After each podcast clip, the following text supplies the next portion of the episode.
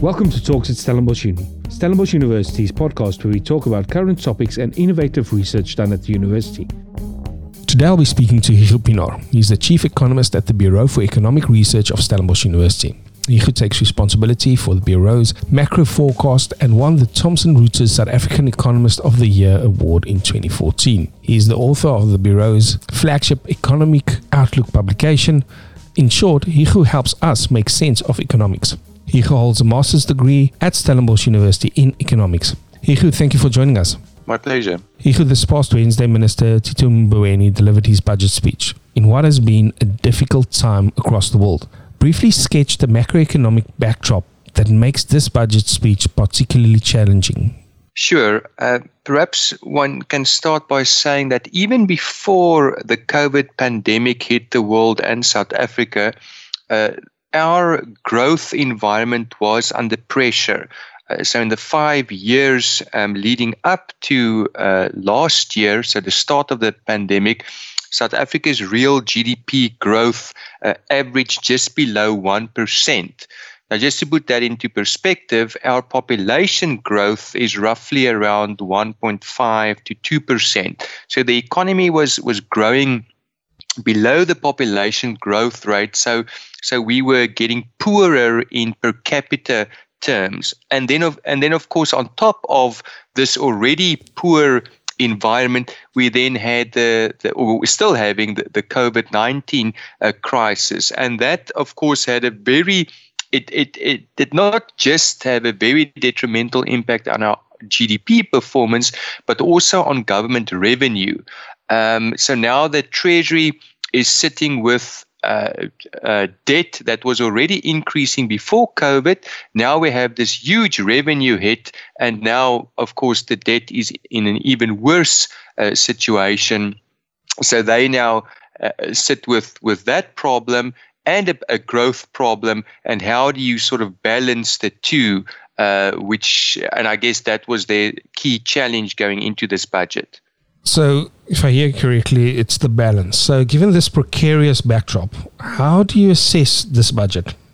Yeah, I, I must say, I, I think we, on one level, one probably could have not have hoped for for much better, and and I'll I'll briefly explain why. So, the Treasury decided not, besides the normal increasing the fuel levy and the sin taxes, in other words, the tax on, on alcohol and on tobacco. Besides those, uh, let's call them run of the mill tax increases that, that we see every year, there, there were no other major tax um, increases. So, on the personal income tax side, um, except if one got a uh, quite a substantial salary increase this year, which I think for most people is unlikely. Your tax burden will will not be be going up, um, and and the Treasury signaled that from next year the corporate tax rate uh, will come down by by one percentage point. So I think that's a positive um, that that we didn't see any major uh, tax increases. And then on the expenditure side, uh, the Treasury largely stuck to a uh, consolidation program, a fairly aggressive uh, consolidation program, which tries to limit the increase in government spending over the next uh, number of years. And it is specifically focused on the public sector wage bill so, in other words, the, the number of government employees times the, the salary that, that we pay them. So, that has become a very large part of government spending over many years. Uh, we are now trying to rein that back. It is, of course, difficult politically uh, to do that, but for now, Treasury is sticking to their guns uh, on that, and I think that is also a, a positive that, that we can take from um, from this budget. Of course, it means that uh, in real terms, uh, government employees will, will see a decline in, in income, but that is necessary so that we can uh, um, so that we can release more funds to spend on things like public infrastructure, uh, which which will presumably help uh, to get the economy going again uh, after COVID. How was the budget received by the financial markets and other parts of society? So there's always a bit of a, a, a mixed reaction depending what your uh, sort of um, ideological perspective is or the interests um, that, that that that you have. The financial markets in general uh, responded positively. Uh, so uh, the interest rate on long-term government bonds uh, declined uh, initially when the numbers were were released. Uh, the rand was was a bit stronger, and the stock market also seemed to uh, to like the budget. One must always bear in mind that at the same time that the budget is released, of course, there are things happening uh, internationally that may also impact our financial markets. But I think in general, the, the, reaction was was quite uh, positive.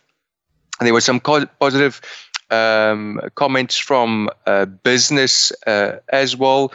Uh, Anglo American, for example, the big mining company, they liked some of the foreign exchange control relaxations that that were announced uh, in the budget. But then we had the labor unions, um, and they were um, uh, they were on the other side of the spectrum, so they had quite a bit of critique for the budget, and this relates to.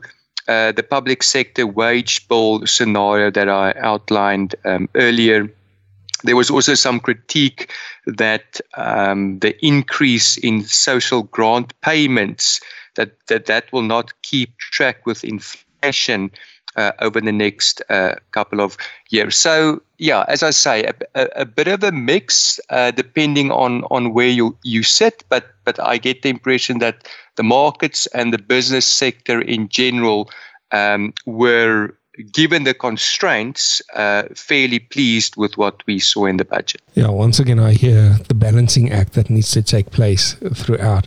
And what are some of the major execution risks to achieving the targets outlined in the budget? So the one, given the the crucial role of the wage bill in our consolidation program, I think that would be uh, top of mind. So the Treasury is assuming a effective freeze in the, the wage bill over the next three years.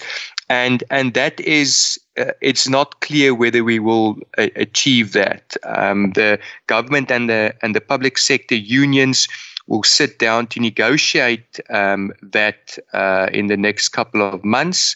Um, so that is an uncertainty of whether that freeze will will in fact uh, stick. So there's a commitment from the Treasury and the government to that, uh, but there is a risk that you know come if we talk this time next year uh, that that would not have been possible uh, to implement. Uh, the other one is uh, we need to get growth going, right? So, so we need to implement a number of reforms to get faster uh, GDP growth.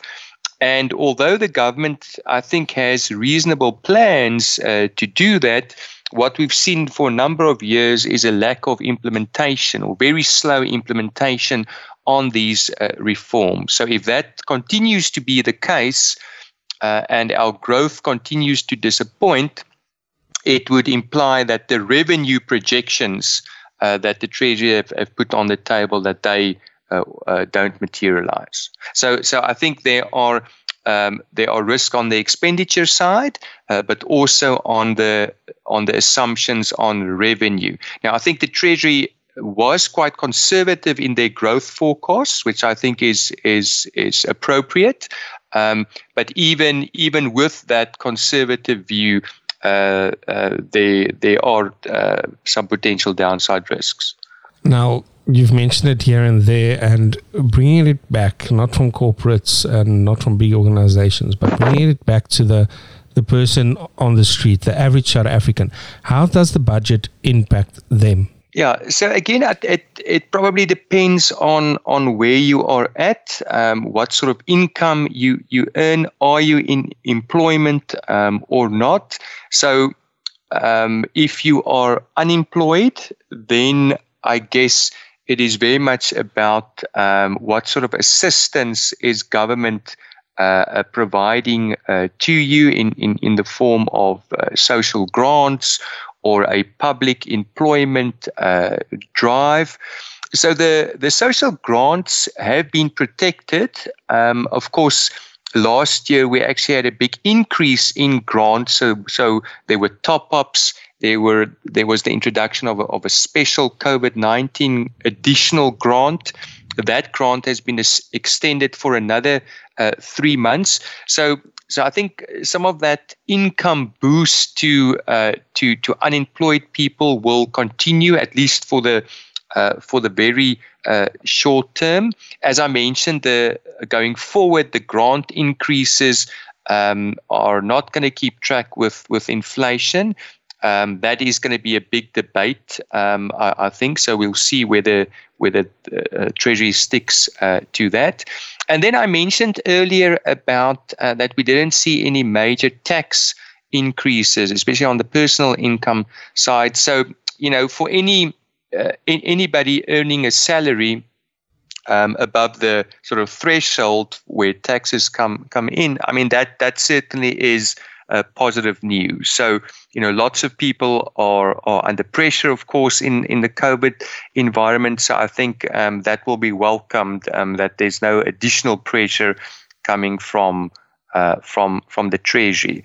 I forgot to mention earlier that, of course, another focus in the budget was financing uh, the health response to uh, COVID nineteen. Um, so I guess for for all of us, the fact that uh, additional funds were made available to finance both the vac- the procurement of vaccines and the rollout of vaccines. It was sort of a, a no-brainer that uh, government did that, but still, um, the, the fact that you know. Uh, I forget the specific number, but it's it's sort of 10 billion rand plus additional was provided for that in this budget. Uh, that that clearly also is is a positive. Hugo, on that positive note, thank you very much. It's been great talking to you, and all of the best. My pleasure. Thank you. Thank you for listening to this podcast. Follow all the latest Stellenbosch University news at www.sun.ac.za or follow us on all the largest social media platforms.